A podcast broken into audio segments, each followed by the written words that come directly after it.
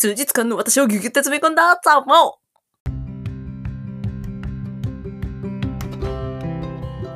はい、こんにちは。ピッチョチャンス激励マダムのマオです。今日も聞いてくださるあなたとのご縁に感謝です。この番組は悩み解決力専念カレッジチーフを作るべく日々奮闘している私、激励マダムマオの今日の、あ、今日の、普通は今日のなんですけれども、今日の場合は数日間の、えー頭、心、体の出来事を記録する指摘ボイスダイアリーです。というわけで今回は、えー、やはり、え目的は突然起こる。について語らずにはいられないというわけでですね、えっと今日はですね、いや、本当にね、あの、ここ、この、あのーザ・マンは基本的には、まあ確かに、ほぼ毎日という不定期更新にはしてるんですけども、もう久しぶりに3日4日開けてしまったんですけど、えっと、それの理由はですね、あのー私の、その、ここ何回か出てきたと思うんですけど、義父、夫の父がですね、ついにいなくなってしまいまして、そのあれこれそれを、あの、やっていて、今に至るという感じですね。もうお葬式まで終わったという感じですね。いや、もう本当にここ数日は怒涛でしたね。でですね、やっぱりこういう怒涛を経験してつくづく思うんですけど、やっぱりあの、目的っていうのは突然起こる。だから人生の目的は何ですかって考える人いると思うんですけど、目的は突然ですね、やってくるんですよね。で、それを経験して初めて目的、あ、この時の目的はこうだったなって後付けするものだなっていうのをつくづく感じたんですけど、いやもう本当にね、今回はつくづくそれだったんで、あの、うん。まあ、結論から言うと、今回の、あの、ここ数日の私の目的、元は、まあ、強いて言えば、なぎちゃんの目的はですね、本当にお父さんをいい形で見送るっていう、いうあの、ことだったんですけど、まずですね、ちょっと事の発端から戻すと、今日も25ですよね。えっと、21ぐらいまで私、確か録音の、このボイスダイアリーを撮ってたんじゃないかなと思うんですが、いつだっけな。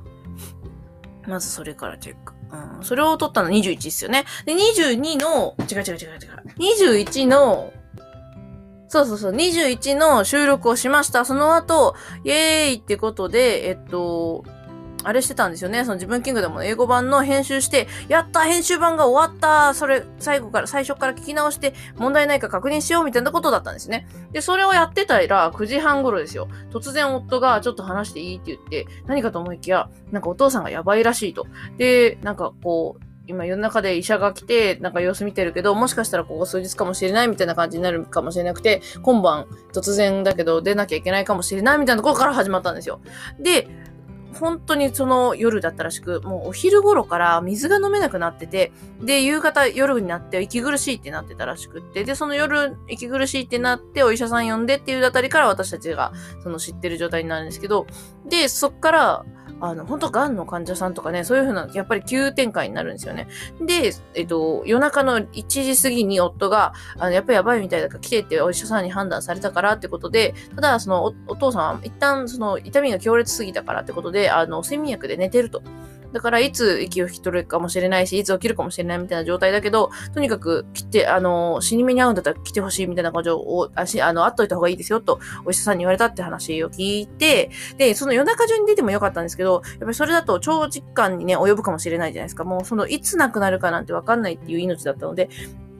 あの、意識はね、もともとある時に夫は会ってるんで、あとはとにかく私となぎちゃんが会えたらいいなって話だったんですよ。で、なぎちゃん中途半端に起こしたりするのと、あと、私自身もこの育児のサイクルがあるので、さすがにその1時からスタートっていうのがちょっと準備してっていうのがきつかったので、朝気合を入れ直していこうかって言って、それで朝起きたらですね、またこれも不思議なことに、その朝行こうかって決めた後に気づいたんですけど、ちょうどその週、その週っていうか今週、ゴミ当番だったんですよ、その地区の私。私たちの家族ね。で、そのゴミ当番変わってもらわなきゃいけなくて、もし夜中に出てたとしたら誰も頼む人いなかったんですよ。周りの近所の人で LINE とかを知ってる、電話番号を知ってるって人いなくて、なんでもう夜中にピンポン行くなんてね、みんな寝てるじゃないですか。だから本当に朝でよかったなと思って、で、朝ピンポン行ってすいませんって言っても朝ね、あの、6時ぐらいからお願いして、で、そっから出発して、でえー、だいたい昼過ぎとかに着いたんですよね。で、向こうに着いたら、そのやっぱお父さんまだ寝てる状態ですごい呼吸が、なんか不思議ですね。だあの、なんかこ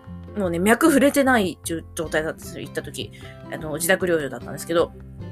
脈触れてないどういうかとかっていうと、あの、アナログのプシュプシュプシュってやる血圧の測るやつで、もう血圧の脈が取れないんですって。それぐらいにもう低くなっていて、血圧が。で、もうお父様といえば、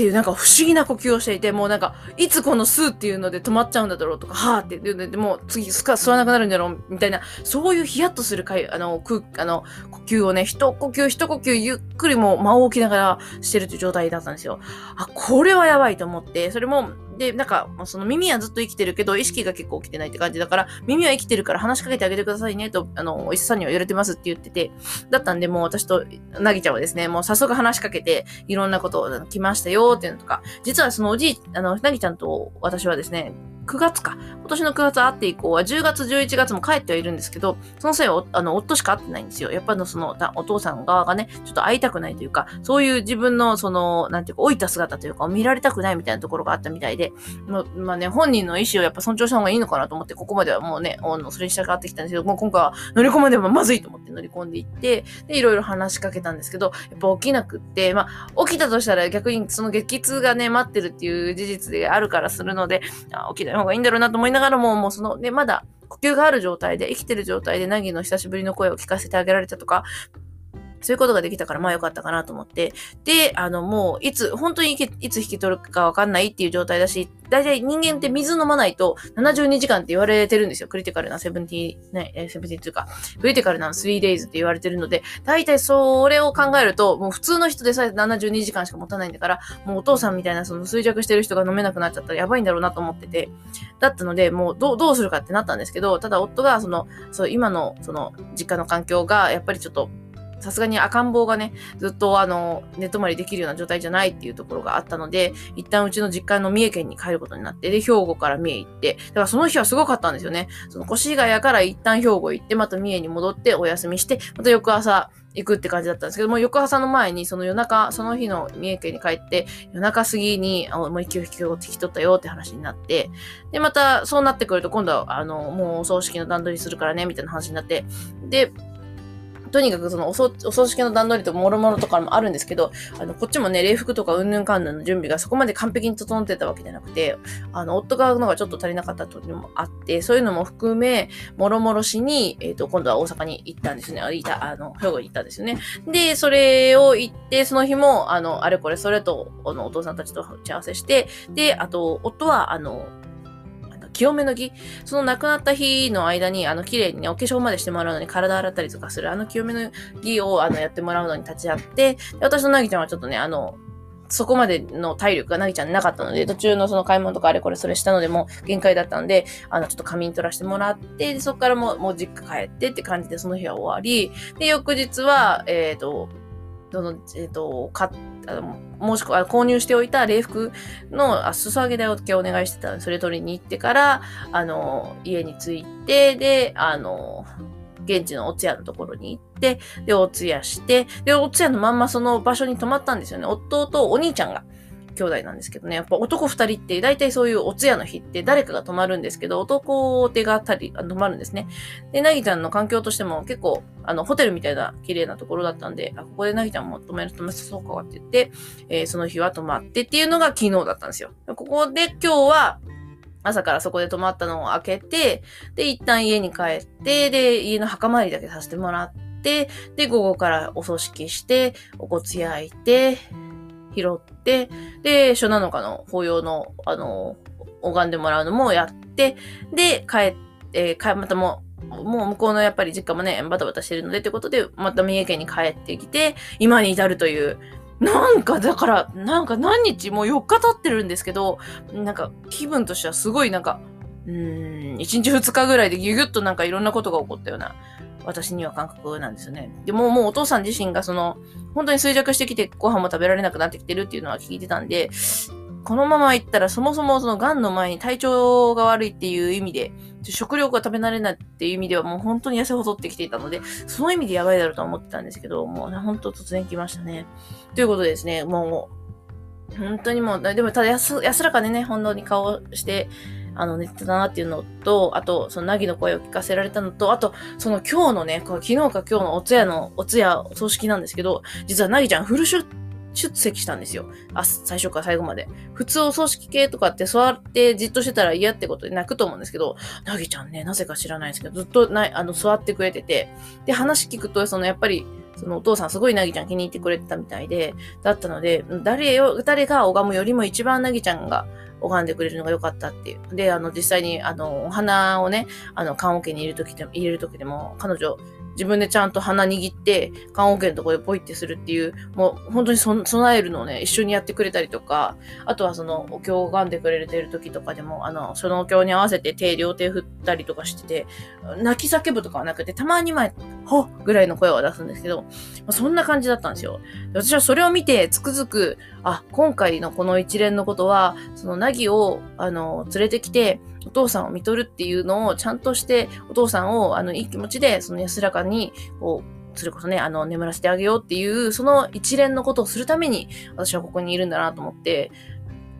まあ、目的というかね、勝手に思ってるっていうところもあるかもしれないですけど、でも明らかにですね、もうおかしいぐらいに、その、ナギが異常なんですね。赤ちゃんっていう、だって0歳児は普通、お通夜と、お葬式と、なあのー、お骨拾いと、初七日法要を全部座ってられないですよ。全部出席しましたからね、この2日。だから本当に、その合間合間を縫って、もう短い時間とかでもとにかく徹底的に休憩させたり、あの、ミルクあげたりとかして、もう合間合間を使って、なんとか、こうね、本人が、あの、なんていうか、泣かずに済む環境は作ったは作ったんですけど、もそれでもね、もう機嫌損ねたら、やっぱり NG だったので、そういう意味では本当にお父さんが求めてたし、ナギがやりたかったことだったんじゃないかな、と勝手に思っていて、なんか、うん、すごい導かれた気がしましたね。だから今回この4日は、濃厚で突然であらゆるものに優先したこう行動を起こした4日になりましたけど、すごく、うーん、お父さんとなぎっていう関係性の中においては、お父さんっておじいちゃんね、なぎにとっておじいちゃんなんですけど、その関係性においてはすごいいいひとときだったんだろうなと勝手に思っていて、こういうのを経験するとつくづくですね、後から見ると出来事を精一杯目の前のことをこなしながら、後から振り返ってみると、あ、だから私はここにいたのか、あの時にこういうこと言われたのかとか、なんかそういう後から振り返るとき、目的がわかるってことたくさんあると思ってて、人生って多分こういうものの延長線というか、つなぎ合わせだなと思ってるんですよね。なんでこう、私も昔人生の目的は何だろうって考えてたんです人と出会うことっていうのをテーマとして決めてたんですけど、でも実際にどんなことが、どんな出会いがあって、どんなことになって、何のために自分がそこで何をしたかっていうのはわかんないんですけど、それの意味で言うと、本当に人生の目的は何ですか？自分の、自分が生まれた意味は何だろうって考えた時に、その生まれた命、生かされている命を精一杯生きる、目の前の精一杯のことを生きて、あの、できる限りのことをするっていうのを取り組んでいくことで、誰かを助けたり、誰かの役に立ったりっていう、結果的に役に立った目的を果たしている。目的というか、こう、何かの一つのことに寄与してるっていうことになるっていう、これが結果なんだろうな、あの結論なんだろうなっていうのをすごい感じていて。だったので、本当に目的は後から来るなって。だからやっぱ目の前のこと結局すごい大事にしなきゃいけないなと思ってて。今日もですね、そのおかげでまた一つご縁が増えて、その親戚の、えっ、ー、と、うちの、その、お、えー、夫、うちの夫のお母さんの弟さん、家族とすごい今回のな、今回の件で仲良くなって、夫が LINE 交換したぐらいですからね。っていうぐらい仲良くなって、なんかその、お互いのまたいた子同士、が、こう、なんか接触する機会が出る、できるみたいなこともできてきて、こう、疎遠だった人とか、あんまりこれまで関係性がなかった人とご縁ができるとか、そういう、なんか、ことにもなるし、あとは、本当に、なん、なんていうのかな。うん、なんか大切な時間っていうのを本当にこう有意義に過ごせるかっていうのは今一生懸命こう取り組むっていうことをするっていうのに限るんだなと思っていて、本当にこの3、4日は時間がね、あっという間に経ったんですけど、でもそういう意味ではすごい有、有意というか、意味のあったなと、うん、自分にとってというよりかは、その周りのみんなにとってですね、夫にとってもすごく意味深かっただろうし、なぎにとってもね、やっぱもう本当に血縁のおじいちゃんだし、逆にその亡くなったお父さんにとっても、そのなぎとのひとときも、このお葬式っていうひととき、この流れの中で、ここのお葬式で周りの人がね、みんな言ってくれたんですよ。その、なぎちゃんに拝んでもらったり、一緒にね、お花添えてもら、備えてもらえるって本当に嬉しいと思うよ。おじいちゃんが一番誰よりも嬉しいと思うっていうふうなことをみんなに言ってもらって、結局、初孫なんですよ。あの、あのそのおじいちゃんにとってはね。だったので、そういう意味でもすごいああ、そっか、私はここに彼女を連れてきて万全のコンディションで、この式に挑むようなその調整をするためにいるんだろうなっていうのは、途中ぐらいからは感じてたんですけど、でも最初はね、もう本当に目の前のこと一生懸命やってただけだったんですけどね。っていうなんかそういうご縁だなぁと思って、もう、うーん、命はね、私はどちらかというと命については結構ドライで、前も言ったかもしれないですけど、その瞬間に会った時に、もう次はないかもしれないと思ってるぐらいの勢いなので、今回のお父さんの件に関しても、もうやばいなっていうのはそろそろ来てた、分かっていたし、できる限りのこと、できることっていうことで、その料理を送ったりとかしてたし、うん、だからもう、あとは本人がね、あの、少しでも生きる気力を多少でも持って、なんかもう、ぶり返すっていう奇跡が起こればいいんだけどな、どうだろうなって、思ってたところだったんですよね。だったので、まあ、今だったのかタイミングがちょっと早いけどなと思いながら、その事実は受け止めてるし、話せなくなるっていうよりかは、うーん、お父さんね、またこう、ご縁あればどっかのその、また別のね、生まれ変わりとかがあったとしたら出会えるだろうしなとか、あとはその魂のレベルの世界でも会えるかもしれないしっていうことで、なんか、うん、寂しいは、物理的な寂しさはね、やっぱり、あの、その瞬間瞬間であり、あったんですけど、さお葬式の、ほんとお別れのぎ、あのね、お花添えてる時とかも、ほんとグッとくるんで、すごいあったんですけど、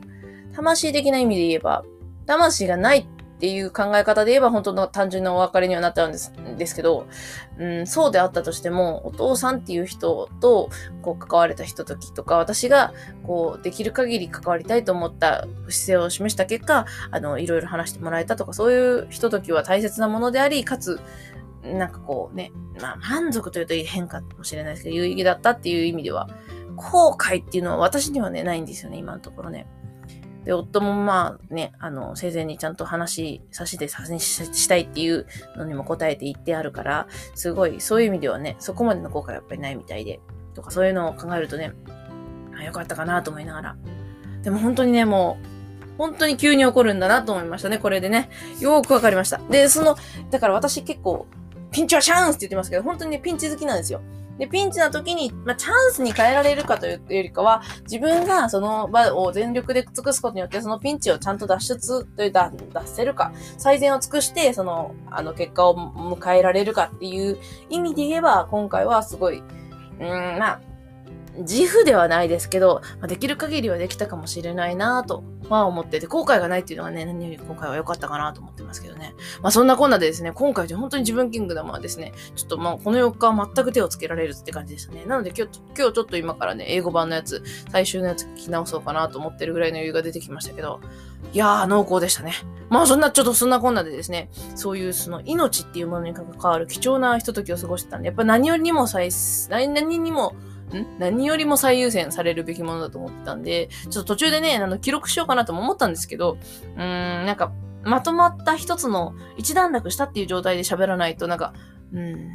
地理滅裂というか、なんかこう、本当に自分が言いたいことというか、自分の状態を冷静に記録できないかもなと思ってたので、今になったという感じでございました。というわけで、なんか今日ね、ちょっとしみり話題ですけれども、やっぱりそれでもね、こう、そういう日はいつか誰にだって来るんですよね。だからどんな人に見とってほしいとか、どんな人とどんな関わりがあったなっていうふうに思って死ねるかとか、だから死っていうのはね、本当に性を、なんていうか、より活性化される、させるためのすごい制限だと思ってるので、そういう意味ではその制限をね、あの、こう、身に感じることができたっていうのは貴重な経験なので、お父さんの分も逆に私はもう残りのね、人生をしっかり生きなくちゃっていうふうに私は思って、ね、今回のことを、あの、人と一段落ね、させていただきましたけれども、本当に、ね、お父さんをね、あの、ね、お父さんがいなければ夫にも出会えず、そして凪も、凪にも出会えずっていう意味では本当に大切な存在だったので、もうね、あの、お墓参りもさせてもらってご先祖様にもご挨拶しましたけど、本当に皆さんありがとうございますっていうところですよ。本当に感謝しかないですね。あとお父さんにね、安らかに眠ってくださいっていうところだけです。っていうことですね。今回はそういうひとときを過ごしておりました。激励ワードのものでした。明日からまたね、ちょっと腰が早速帰って、あの、また自分キングダムの英語版作りなと直して、で、第2弾も作るぞって感じです。というわけで、今日はこれにて、グナーイ